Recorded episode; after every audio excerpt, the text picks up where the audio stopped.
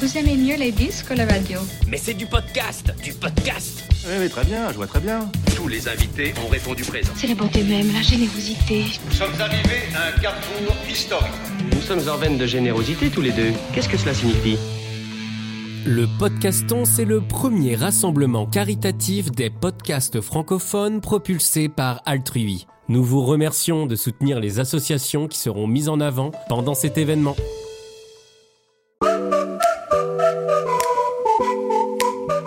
Bienvenue à toutes et à tous sur le podcast Allez Vas-y, le podcast qui met en lumière les personnes qui passent à l'action. Du 25 mars au 31 mars, vous l'avez entendu, c'est le Podcaston, un événement spécial qui réunit les podcasteurs francophones pour mettre en avant les associations et récolter des dons. Donc du 25 au 31 mars, c'est un épisode par jour consacré aux associations. Aujourd'hui, nous vous proposons la rediffusion de l'épisode de Vincent Mauchamp, bénévole pour Aviation sans frontières. Si vous voulez soutenir l'association, rendez-vous dans les notes du podcast. Allez, bonne écoute à vous Bonjour et bienvenue sur le podcast Allez vas-y. Je suis Frédéric Florent et je suis ravi de vous accueillir pour parler des personnes qui passent à l'action. Pour ce premier épisode, c'est le bénévolat qui est mis à l'honneur. Je reçois Vincent Mauchamp, qui est engagé depuis plus de 10 ans dans l'association Aviation sans frontières. Il va nous partager les raisons de son engagement, comment il agit en tant que bénévole, et il nous expliquera les différentes missions que mène Aviation sans frontières. Je vous laisse découvrir notre échange et les belles émotions qui en ressortent. Ouais, j'ai vraiment adoré cette photo avec euh, le petit garçon qui, euh, qui repartait au Bénin et vraiment c'est ce qui m'a donné envie de, euh, bah, de te contacter. Nous sommes avec Vincent, Vincent Mauchamp qui est membre de l'association Aviation sans frontières. Bonjour Vincent. Bonjour Frédéric. Et avant de parler de l'association, bah, j'aimerais te laisser te présenter et nous parler de ton parcours. Et puis ensuite, on verra ce qui t'a amené à l'association et qu'est-ce que fait Aviation sans frontières. Alors, bah, écoute, euh, moi, je m'appelle Vincent Beauchamp. Je travaillais jusqu'à il y a très peu de temps dans une euh, grande compagnie euh, aérienne américaine qui s'appelle United Airlines. Et puis, euh, bah, la crise sanitaire est passée par là. Tous les transporteurs ont été touchés. United, euh, encore plus que d'autres, je dirais, parce que c'est une compagnie aérienne américaine. donc, j'ai été licencié, moi, en début d'année et je suis actuellement en phase de reconversion, dans, en phase de transition, je dirais, vers de nouvelles responsabilités. C'est pour ça que j'ai beaucoup plus de temps en ce moment pour m'occuper de de mon autre dada dans la vie, qui est euh, le bénévolat euh, dans l'humanitaire. Et notamment, je suis engagé depuis euh, maintenant plus de dix ans auprès d'Aviation sans frontières. Et qu'est-ce qui t'a amené justement dans, dans, ton parcours à t'engager avec cette association? Ça a été tout bête. En fait, ça a été un concours de circonstances. Euh, quand on travaille dans une compagnie aérienne, il y a ce qu'on appelle des euh, GDS, donc en fait les systèmes de réservation qui euh, nous font des formations, donc où ils convoquent plusieurs compagnies aériennes à la fois et ils nous parlent des nouveautés du produit. ça se déroule à peu près une fois par an. Et au cours d'une de ces formations, on nous a parlé, on nous a présenté Aviation sans frontières et on nous a dit qu'Aviation sans frontières recherchait des bénévoles puisque l'ADN en fait d'Aviation sans frontières, c'est de fonctionner uniquement avec des personnels de compagnies aériennes, puisqu'on puisse. Euh, le, but, si tu veux, c'est de euh, pouvoir mettre à disposition nos billets de faveur, ce qu'on appelle les billets GP en fait, euh, gratis passenger, pour mhm. pouvoir effectuer des missions pour le compte d'Aviation sans frontières. Donc c'est dans le cadre d'une de ces formations que où il y a eu un, appel à bénévolat, je dirais, que j'ai tilté et que je me suis engagé auprès d'ASF. Ok, donc ce que tu veux dire, c'est que quand tu es membre d'une compagnie aérienne, vous avez droit à certains euh, euh, avantages et l'idée c'est de les utiliser ces avantages euh, non pas à titre personnel mais dans le cadre d'une action de bénévolat, c'est ça? Exactement, c'est tout à fait ça. Quand on fait des accompagnements d'enfants malades ou des accompagnements de réfugiés, on ne peut le faire que parce que ça coûte très peu d'argent à l'association puisqu'on prend un billet GP sur une compagnie, que ce soit Air France ou autre d'ailleurs, et, et qu'on voyage à titre quasiment gratuit. Et donc qu'est-ce que fait Aviation sans frontières que que je t'avoue, j'ai découvert en, même temps que j'ai découvert ton profil. Alors c'est justement un petit peu le, problème d'Aviation sans frontières, c'est ce déficit de notoriété. Donc c'est pour ça que je suis ravi que, un journaliste me, pose la question et, et, me sollicite pour répondre un petit peu. en fait, Aviation sans frontières, c'est une association qui, est, qui a été fondée en 1980, donc ça fait déjà un peu plus de 40 ans, par des pilotes d'Air France. Et l'idée, si tu veux, d'Aviation sans frontières, c'était euh, de mettre l'aérien au service de l'humanitaire. Donc Aviation sans frontières est un peu plus connue pour euh, les missions d'accompagnement d'enfants malades et de réfugiés, mais en fait, euh, ASF, c'est une association qui a des actions, je dirais, multifacettes. il y a des missions avions, donc on dispose de deux petits avions qui sont stationnés en, RDC, en République démocratique du Congo et en Centrafrique pour aller chercher des gens malades dans des euh, zones très très reculées. Il y a aussi, donc, euh, comme je le disais, les accompagnements d'enfants malades. Donc, ça, c'est vraiment euh, le cœur, je dirais, de, métier d'aviation sans frontières, où on va chercher des enfants qui sont en urgence de soins dans des, pays défavorisés et qu'on emmène en France ou en Suisse pour venir se faire opérer. Il y a aussi, depuis quelques années, l'accompagnement de réfugiés. Donc, ça, c'est en partenariat avec l'ONU. Euh, où on va chercher des gens qui euh, ont obtenu le droit d'émigrer légalement dans des pays euh, occidentaux et on va les chercher dans ces camps UNHCR pour les emmener en Europe du Nord ou en Amérique du Nord le plus souvent. Ça peut être également en Australie ou en, en Nouvelle-Zélande. il y a à peu près 4000 réfugiés par an qu'on transfère comme ça, qu'on accompagne. Euh, il y a la messagerie médicale. Alors la messagerie médicale, en fait, c'est tout simplement l'envoi de colis euh, dont le contenu euh, sont des médicaments ou des petits équipements médicaux vers, euh, vers des pays défavorisés. Il y a à peu près 8000 colis comme ça qu'on expédie gratuitement chaque année. il y a également le fret humanitaire. on expédie à peu près 32 tonnes de fret humanitaire dans les soutes des avions chaque Il y a également les, missions France. Euh, ce sont euh, des missions qu'on appelle les ailes du sourire, e-aviation ou les ailes de l'avenir. Donc, en fait, le but, c'est de faire découvrir euh, le monde de l'aérien à un maximum d'enfants, notamment chez les publics défavorisés. Par exemple, on fait faire des baptêmes de l'air à des personnes handicapées. Et puis, plus récemment, depuis l'apparition de la pandémie, il y a l'émission Covid. Donc, euh, en fait, on utilise nos bénévoles qui, euh, forcément, euh, volent moins en ce moment puisqu'il y a moins de vols. On les utilise pour des missions dans les EHPAD, dans les centres de vaccination Covid, par exemple, pour venir en aide au, au personnel soignant et en support. Alors, moi, j'ai découvert effectivement certaines missions que je, je trouve très, très intéressantes, notamment le fait de faire découvrir, de faire des enfants euh, euh, handicapés ou des personnes handicapées pour euh, les faire reprendre un peu de, hauteur, je dirais, et leur offrir un, bon moment. Je, voudrais rappeler, parce que c'est important ce que, ce, que tu, ce que tu disais sur l'Afrique et les petits vols intérieurs. on oublie souvent, et c'est un ami sénégalais qui me l'avait rappelé, que ben, en Afrique, des fois, pour se rendre à la maternité, il faut un jour et demi de route en mobilette et que des femmes meurent sur la route. Donc euh, le fait de, permettre d'avoir un avion, ça, sauve des vies. Donc on l'oublie souvent dans notre, dans notre civilisation euh, moderne et, et, et, européenne, on va dire, mais euh, c'est important de le rappeler. Ah non, c'est très juste. C'est justement la raison pour laquelle ASF positionne deux avions dans, dans, des zones stratégiques, je dirais, où il y a le plus de besoins d'évacuation sanitaire, de choses comme ça. Et effectivement, ces deux avions nous, permettent de sauver pas mal de vies et puis de transporter aussi des, euh, médicaments ou du matériel médical dans des dispensaires sur des zones qui sont vraiment euh, complètement inaccessibles par la route. Est-ce que tu pourrais nous parler euh, d'un engagement que tu as eu, d'une mission que tu as menée, alors peut-être celle que j'ai découverte sur LinkedIn, mais ou d'autres, pour rendre concret, entre guillemets, ce que tu fais au quotidien et les belles actions que tu mènes au quotidien? Alors effectivement, moi, mon dada, euh, je dirais, c'est porté sur l'accompagnement d'enfants malades parce que c'est vraiment euh, quelque chose qui me tenait à cœur.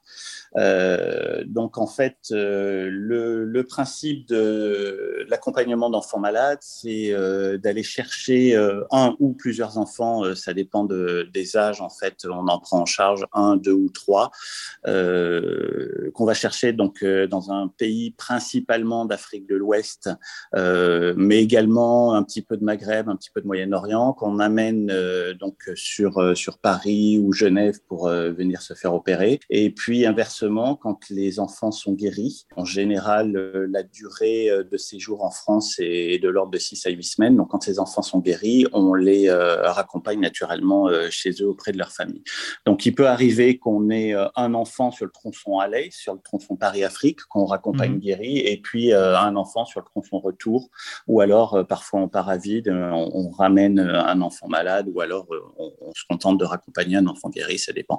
on a à peu près 650 enfants comme ça par an euh, qu'on gère pour les convoyages. On appelle ça des convoyages chez nous et donc on, est euh, ce qu'on appelle des convoyeurs.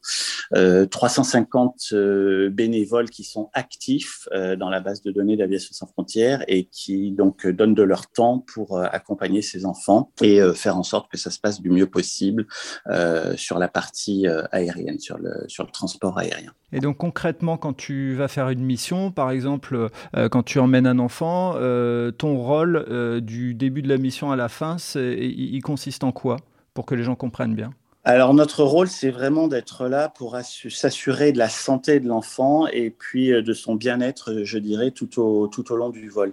Il faut bien avoir conscience que ce sont des enfants qui ont euh, évolué euh, dans un milieu complètement différent du nôtre. Donc, ben, on a des enfants, par exemple, qui n'ont jamais pris de voiture. Donc, la première fois qu'ils vont à l'aéroport, quand ils habitent, comme tu disais tout à l'heure, à, à, plusieurs jours de route de la capitale ou de la ville principale où il y a un aéroport, déjà, c'est un choc pour eux. Donc, je te laisse imaginer le choc quand ils sont euh, dans un aéroport. Euh, ce sont des enfants qui, pour beaucoup, euh, s'alimentent avec les mains. Donc, quand on leur présente un plateau repas avec des couverts, c'est pas évident pour eux. L'utilisation des toilettes, c'est assez souvent problématique aussi. il faut les accompagner impérativement aux toilettes beaucoup, euh, enfin certains d'entre eux n'ont jamais utilisé de toilette occidentale comme euh, comme euh, tu peux connaître toi et moi. Mhm. donc les systèmes d'aspiration, par exemple, des toilettes dans les avions, c'est c'est problématique pour eux. on a des enfants qui n'ont jamais marché avec des chaussures aux pieds, par exemple. Donc bah, le jour du départ à l'aéroport, voilà, ils sont ils sont un petit peu handicapés. ce sont des enfants qu'il faut aider dans les escalators, sur les tapis roulants. Donc je dirais que c'est une veille de tous les instants pour s'assurer que, euh, que, l'enfant euh, va bien euh, et que le, transport se passe du mieux possible et que le choc est, est le, moins, le moins difficile possible. Si tu veux, on, est là pour faire un peu le tampon entre leur civilisation à eux et la civilisation qu'ils vont rencontrer quand ils arrivent en France ou, en Suisse par rapport à ce qu'ils vont vivre pendant les semaines qui vont s'écouler. Et puis, on a quelques cas aussi euh, un peu plus graves de transferts euh, d'enfants malades qui sont des transferts médicalisés. Donc pour ça, on a euh, parmi les, les, 350 bénévoles, on a des gens qui sont médecins, infirmiers ou alors formés, comme c'est mon cas, à l'utilisation des concentrateurs en, oxygène. Et donc on est là pour s'assurer que l'enfant respire correctement, qu'il y ait une, une ventilation correcte. et donc on les met sous oxygène pendant le tout ou partie du vol. Voilà, voilà à, quoi, euh, quel est notre rôle, je dirais, euh, pendant ces transferts. Et donc, quand tu arrives, euh, quand par exemple tu vas chercher un enfant, pour lui, alors je ne sais pas comment ça s'organise, et justement, je pense que cette question, elle, peut éclairer pas mal de, personnes. Quand tu arrives sur place, est-ce que tu ne représentes pas celui qui retire l'enfant à, la famille? Comment ça s'organise là-bas sur place?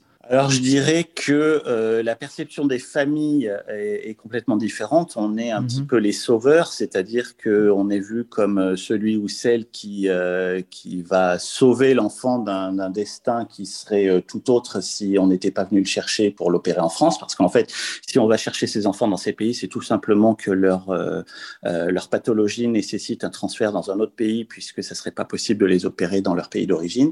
Alors j'ai mhm. oublié de mentionner que 80% des euh, des pathologies des enfants qu'on transporte, ce sont des pathologies cardiaques. Donc, ce sont des choses qui sont euh, assez délicates. Alors, pas délicates en France parce qu'une opération cardiaque en France on maîtrise depuis de très nombreuses années, euh, mais qui sont très très délicates à réaliser dans ces pays-là. Et des pathologies orthopédiques. puisque certains enfants ont vraiment de gros soucis moteurs et, et doivent être opérés en France pour, euh, pour pouvoir euh, récupérer un, maximum de mobilité. Donc pour la famille, toi tu représentes euh, le sauveur. Pour la famille, on représente le sauveur. En revanche, pour l'enfant, alors ça, ça dépend de l'âge de l'enfant parce que nous, on intervient sur des enfants qui ont quelques mois jusqu'à des enfants qui sont quasiment des adultes, 18, hein, ouais, 18-20 ans. si l'enfant est en âge de comprendre bah, la séparation avec la famille quand on va le chercher à l'aéroport se passe bien ou très bien parce qu'il comprend que c'est pour son bien. En revanche, effectivement, sur des enfants plus petits, euh, bah, il y a toujours une phase de séparation qui peut être délicate, euh, parfois très délicate, et mmh. euh, effectivement, l'enfant le, le perçoit pas toujours comme la famille. Mais quoi qu'il en soit, même si ça se passe de manière difficile, on sait que, enfin, le convoyeur et les parents savent que c'est pour le bien de l'enfant, et, et, on essaye de faire en sorte que ça se passe du mieux possible. Et, et à terme, en termes d'engagement personnel, qu'est-ce que ça représente euh, en termes de temps sur une année, euh, ton engagement bénévole? Alors ça, je dirais que c'est vraiment à la carte. C'est ce qui est chouette chez Aviation sans frontières parce qu'il n'y a aucune obligation. C'est-à-dire qu'on est, euh, quand on, s'engage en tant que bénévole, donc comme je disais tout à l'heure en début d'interview, il faut être impérativement personnel de compagnie aérienne et pouvoir bénéficier de, de billets GP. Mais une fois qu'on a réuni ces conditions et qu'on est dans leur base de données, Aviation sans frontières nous appelle pour nous demander, alors en général ça se passe une quinzaine de jours à l'avance, est-ce que tu es dispo telle date pour effectuer un Paris-Cotonou euh, On dit oui, on dit non. Si on dit oui, on est programmé sur la mission et euh, on s'occupe, je dirais, de la mission de A à Z, c'est-à-dire qu'on s'occupe des formalités, d'aller récupérer les visas dans les ambassades, d'aller euh, prendre euh, son billet d'avion, d'appeler euh, la famille d'accueil de l'enfant euh, qui, qui, va accueillir l'enfant chez elle en France. voilà, on, gère tout ça. Si en revanche on n'est pas disponible, c'est pas grave. Euh, Aviation sans frontières passe à une autre personne puisqu'il y a à peu près 350 euh, bénévoles qui sont actifs dans leur base de données.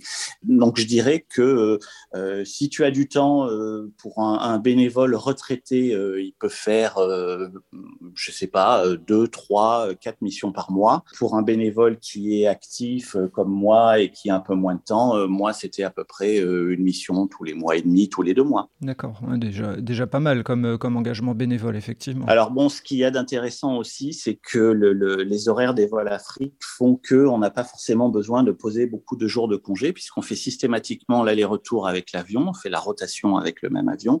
Donc on part généralement en fin de matinée, début d'après-midi de Paris, on se pose en fin de soirée en Afrique, on dépose un enfant guéri, on récupère un enfant malade. Donc euh, ce switch se fait dans l'espace de, euh, on va dire, bah, le temps que l'avion reste au sol. Donc parfois c'est 1h30, c'est très chaud, euh, parfois c'est 3 heures, et puis on repart en sens inverse euh, en, milieu de nuit et on arrive très tôt le lendemain matin à Paris. Donc euh, ça prend, je dirais, une demi-journée à une journée pour, quelqu'un qui est actif. Donc voilà, consacrer une demi-journée ou une, une journée tous les mois et demi ou tous les deux mois, c'est pas non plus énorme en, termes d'investissement de temps. Est-ce que tu sais comment fonctionne euh, l'association? Est-ce qu'elle euh, elle bénéficie de dons, je suppose, des compagnies aériennes, mais est-ce que les, les, gens peuvent faire des dons aussi? Absolument. Alors, euh, l'association, je vais le mentionner maintenant, est présidée par Gérard Felzer depuis avril 2019. On a deux parrains qui sont formidables, qui sont Thomas Pesquet et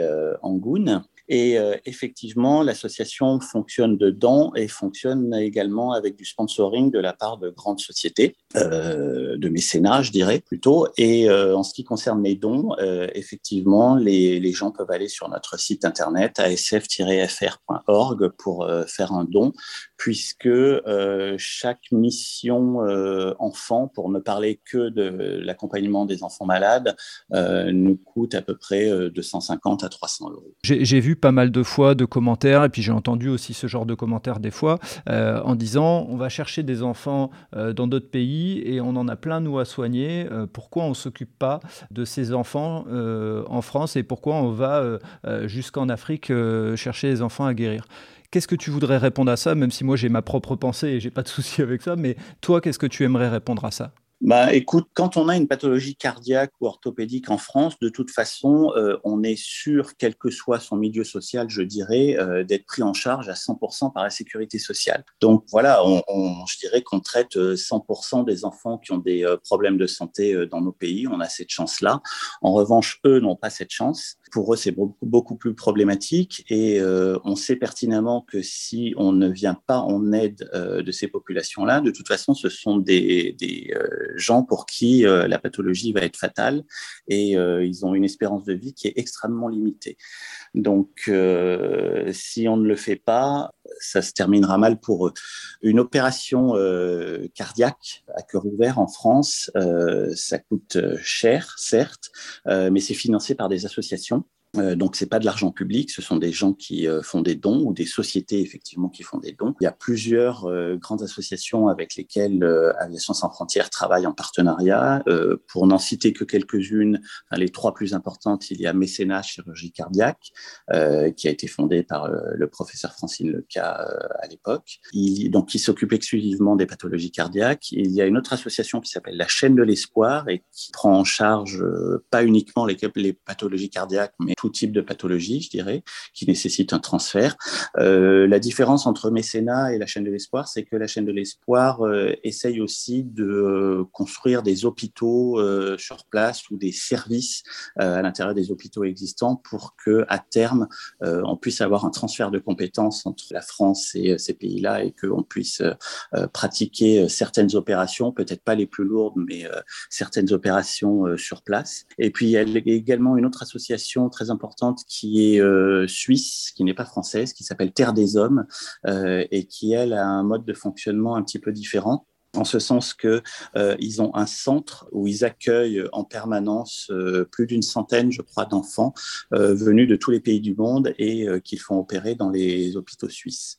Voilà. Alors que la différence de mécénat chirurgie cardiaque et, et la chaîne de l'espoir, ces, ces associations-là fonctionnent avec des familles d'accueil. Donc il y a des familles qui viennent récupérer les enfants quand on arrive à l'aéroport en France. on a des familles d'accueil qui accueillent véritablement ces enfants euh, chez eux pendant euh, toute la durée de euh, l'hospitalisation. Donc, il y a la phase préopératoire, il y a la phase naturellement pendant l'opération, et puis il y a la phase de convalescence qui se passe, euh, toutes ces phases-là durent en général euh, huit semaines. Donc, ce sont des gens, des, familles formidables qui s'engagent euh, à accueillir ces, ces, enfants au sein de leur foyer pendant environ huit semaines. Oui, donc leur, leur action, elle est indispensable pour que, pour que tout puisse fonctionner, en fait. Absolument, mais c'est vraiment une chaîne, je dirais, de solidarité. en amont, il y a la recherche de financement par ces associations-là, la recherche de famille. une fois que les associations ont le financement et les familles, euh, ils font appel à Aviation sans frontières. Donc, en fait, nous, on agit pour le compte de ces associations-là, puisque euh, nous, on, on, assure toute la partie transport euh, mmh. de ces enfants, transfert entre leur pays d'origine et la France ou la Suisse. Donc, c'est vraiment une, une, chaîne de solidarité. Merci pour cette belle réponse, parce qu'effectivement, le, le, le, mot solidarité, le mot partage, il, il, doit revenir et faire comprendre que bah, si on s'occupe que de son petit territoire, à un moment donné, on, on en restera dans notre territoire, on en restera fermé.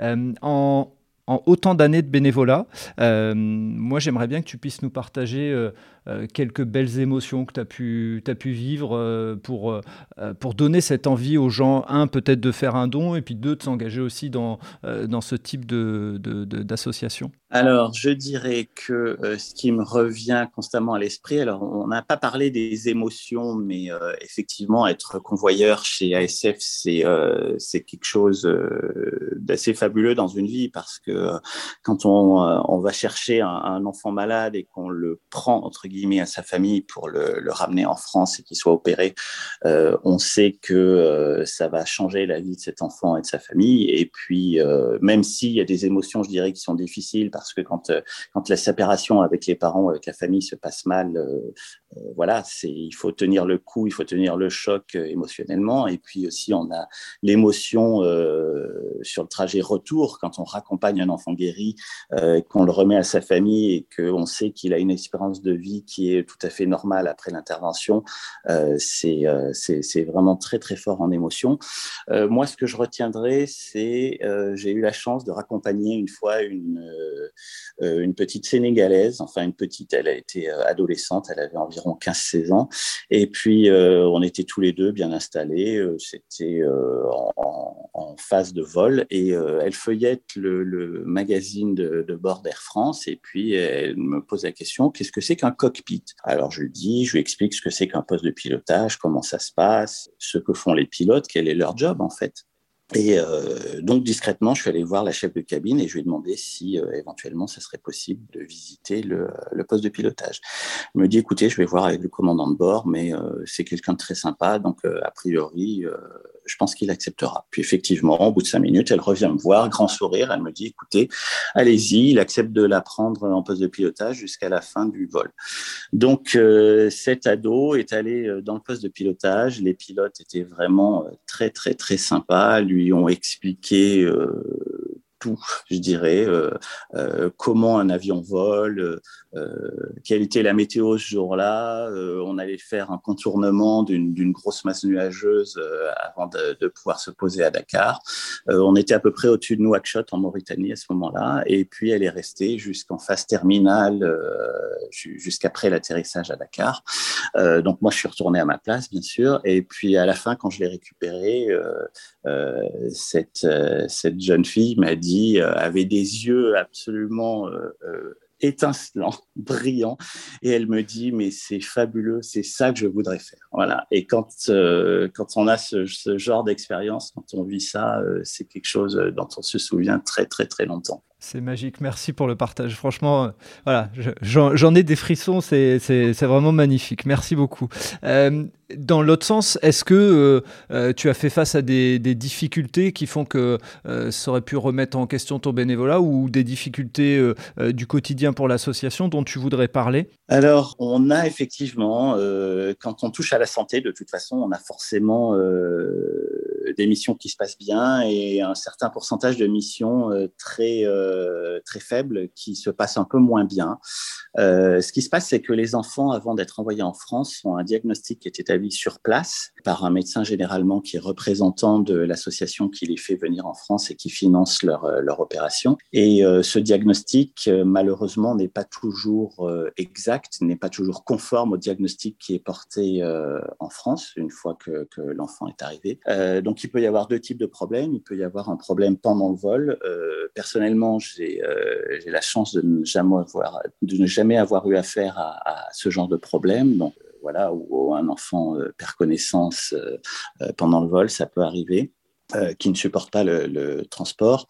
Euh, et puis, euh, sinon, on a d'autres types de problèmes, effectivement, quand le diagnostic se révèle beaucoup plus grave que ce qui avait été envisagé avant le transfert. il peut se produire que des équipes médicales refusent d'intervenir parce que c'est beaucoup trop risqué et qu'on sait qu'il il y aurait aucune chance de survie pendant l'opération pour l'enfant. Donc, il peut nous arriver malheureusement de raccompagner des enfants qui n'ont pas pu être opérés. Donc, on a fait, euh, on a fait le job, je dirais, chez AVS mmh. Frontières. On a transféré ces enfants en France. Ils ont été vus par les équipes médicales euh, ici et malheureusement, on doit les raccompagner quelques semaines après euh, auprès de leur famille parce que ils n'ont pas pu être opérés. Et ça, c'est difficile aussi à gérer en termes d'émotion parce que voilà, on, ramène un enfant. Alors on sait que tout aura été tenté pour lui, mais on sait que malheureusement, en termes d'espérance de vie, ça va être beaucoup plus compliqué pour lui que s'il avait pu être opéré. Donc, euh, ce sont, ce sont des choses qui arrivent, mais euh, euh, je dirais qu'on les gère. On est face à la fatalité, effectivement. Exactement. ça arrive. Effectivement. Et si tu devais nous, nous, partager des, une des prises de conscience que t'ont fait ressortir cette, cette action bénévole que tu mènes depuis plusieurs années, est-ce qu'il y a des choses qui, bah, dont tu as pris conscience grâce à ce, cette action bénévole? Alors, moi, j'ai coutume de dire que quand on fait un convoyage, on part comme ça de son pays, de la France, euh, qui est un pays euh, occidental où on a un, niveau de vie et une chance absolument phénoménale dont on ne se rend pas compte d'ailleurs au quotidien. Euh, on fait un aller-retour sur, sur ces pays-là qui n'ont pas, qui n'ont pas cette chance. Euh, et euh, j'ai coutume de dire que ça remet les pendules à l'heure, c'est-à-dire qu'en l'espace de 15 heures, 20 heures de vol, euh, on sait apprécier notre condition quand on rentre d'un convoyage. On est extrêmement fatigué puisqu'on fait l'aller-retour avec l'avion, on ne dort pas pendant 15-20 heures, mais ça a au moins le mérite de nous avoir remis les pendules à l'heure. Et quand on se pose à Charles de Gaulle le lendemain matin, à l'arrivée d'une mission, on se dit quelle chance on a. Quelle chance on a d'être euh, en France, d'avoir un système de santé euh, malgré euh, toutes les critiques qu'on peut faire, d'avoir un système de santé qui tient la route par rapport à ces pays-là. Et euh, ça, c'est euh, véritablement une, prise de conscience que j'ai eue parce que c'est vrai, quand on, est habitué euh, à vivre dans nos pays, on ne se rend pas compte de la chance qu'on a. mais par rapport à, ces enfants-là, c'est clair que voilà, il n'y a, y a, pas photo. Merci beaucoup pour ce partage parce que c'est ce qui aide aussi à, s'engager en se disant je prends conscience de certaines choses et donc j'avance. J'ai une question due à ce que tu as expliqué au début. Le fait que tu partes dans une euh, reconversion professionnelle, euh, est-ce que ça va remettre en question ton engagement par rapport à l'association ou en tout cas tes actions dans l'association? Alors, je dirais que si j'ai euh, suffisamment de temps, parce qu'en fait, tout est question de temps, hein, ça remettra pas en question mon, mon, engagement dans cette association, puisque j'ai travaillé suffisamment longtemps dans l'aérien pour, euh, pour conserver mes, mes, billets de faveur à vie, euh, je dirais. Donc, euh, de ce point de vue-là, je, je, reste bénévole chez Aviation sans frontières. Et puis, euh, quand on ne vole pas pour Aviation sans frontières, il y a plein d'autres choses qu'on peut faire. exemple type, depuis l'apparition de la pandémie, on a effectivement euh, mis en place du, bénévolat dans les EHPAD, dans les centres de vaccination. Donc, euh, moi, par exemple, je m'occupe d'un centre de vaccination qui est l'hôpital Saint-Joseph dans le 14e, où je gère tout le planning des bénévoles qui vont aider euh, à faire de l'accueil euh, pour, le, pour la vaccination des patients. Donc, euh, il y a plein de choses à faire, je dirais, euh, même si on n'a pas de, de billets GP, de billets de faveur, on peut aider Aviation sans frontières de, diverses manières en, étant bénévole. On peut les aider effectivement en faisant un don, mais on peut aussi s'engager chez ASF pour faire d'autres choses. D'accord, donc ça veut dire que n'importe quel particulier qui chercherait une association et qui aimerait la cause de ASF, il peut, il, peut s'inscrire et, faire des missions bénévoles en France sans, forcément être personnel navigant. Absolument. Absolument. Et euh, dans les compagnies aériennes, d'ailleurs, je me permets de te reprendre, il n'y a pas que les personnels navigants qui ont euh, droit au billet de faveur, ce sont tous les personnels des compagnies aériennes. Quel que soit le, type de métier qu'on effectue dans une compagnie aérienne. Alors, euh, pour terminer, euh, pour faire un petit clin d'œil euh, au, podcast, quelqu'un qui hésiterait à s'engager, quelles seraient les raisons que tu aurais de lui dire allez, vas-y, alors que ce soit pour s'engager chez ASF ou dans une autre association? Ah bah, ce que je dirais, c'est que ça, ça prend un peu de temps, mais que le jeu en vaut vraiment la chandelle, puisque voilà, quand on, fait partie de cette chaîne de solidarité et que arrive à sauver des vies, notamment des vies d'enfants, c'est quelque chose de fabuleux. Merci, c'est un très, un très beau témoignage. Alors je, rappelle avant de terminer qu'on peut faire des dons, on vient de le dire. Je rappelle qu'on peut s'engager chez ASF et donc je mettrai dans les notes du, podcast tous les liens permettant de, répondre aux questions. Il y a un, livret que j'ai consulté qui est très très bien fait, qui rappelle bah, ce qu'on peut faire comme type de bénévolat. Donc euh, euh, vraiment, c'est une association que j'ai découverte et que j'ai pris euh, plaisir à découvrir. Et donc Vincent, je te remercie énormément parce que ce partage était plein d'émotions, plein de belles choses et, tu nous as fait, tu nous as transporté dans, ta mission bénévole. Donc je te remercie. Bah, écoute Frédéric, c'était avec plaisir. Merci, merci à toi pour, cette interview. Et puis en conclusion, je voudrais dire qu'on a beaucoup focalisé aujourd'hui sur l'accompagnement d'enfants malades, mais qu'effectivement, euh, Aviation sans frontières, c'est euh, plein d'autres choses. C'est euh, l'accompagnement des réfugiés, c'est la messagerie médicale, c'est le fret humanitaire. Comme je le disais euh, en intro, ce sont les missions France, les missions avion. Donc, il y a vraiment plein, plein, plein de choses sur lesquelles Aviation sans frontières est, une association très active et qui mérite d'être connue. Et je suis ravi d'avoir pu répondre à tes questions sur ce podcast pour que, pour que les gens puissent découvrir cette association qui est vraiment formidable. Merci de l'avoir rappelé et j'hésiterai pas, euh, si, euh, si besoin, dans quelques mois, de te, euh, de te recontacter ou, par une autre personne de chez ASF de, de, parler effectivement de ces autres missions parce que ça aide à faire connaître un peu plus le bénévolat et aussi à mettre en lumière les, les gens qui, qui aident à faire du bien sur cette planète. Il faut le, il faut le rappeler. merci beaucoup Vincent. À bientôt Frédéric. À bientôt. Et voilà, c'est terminé pour ce premier épisode. J'espère que vous avez apprécié le parcours et l'engagement de Vincent au sein d'Aviation sans frontières. Je vous mets les liens du site de l'association dans les notes du podcast. Si vous avez aimé cet épisode, n'hésitez pas à laisser un commentaire sur votre plateforme d'écoute. Je vous dis à très bientôt pour un prochain épisode.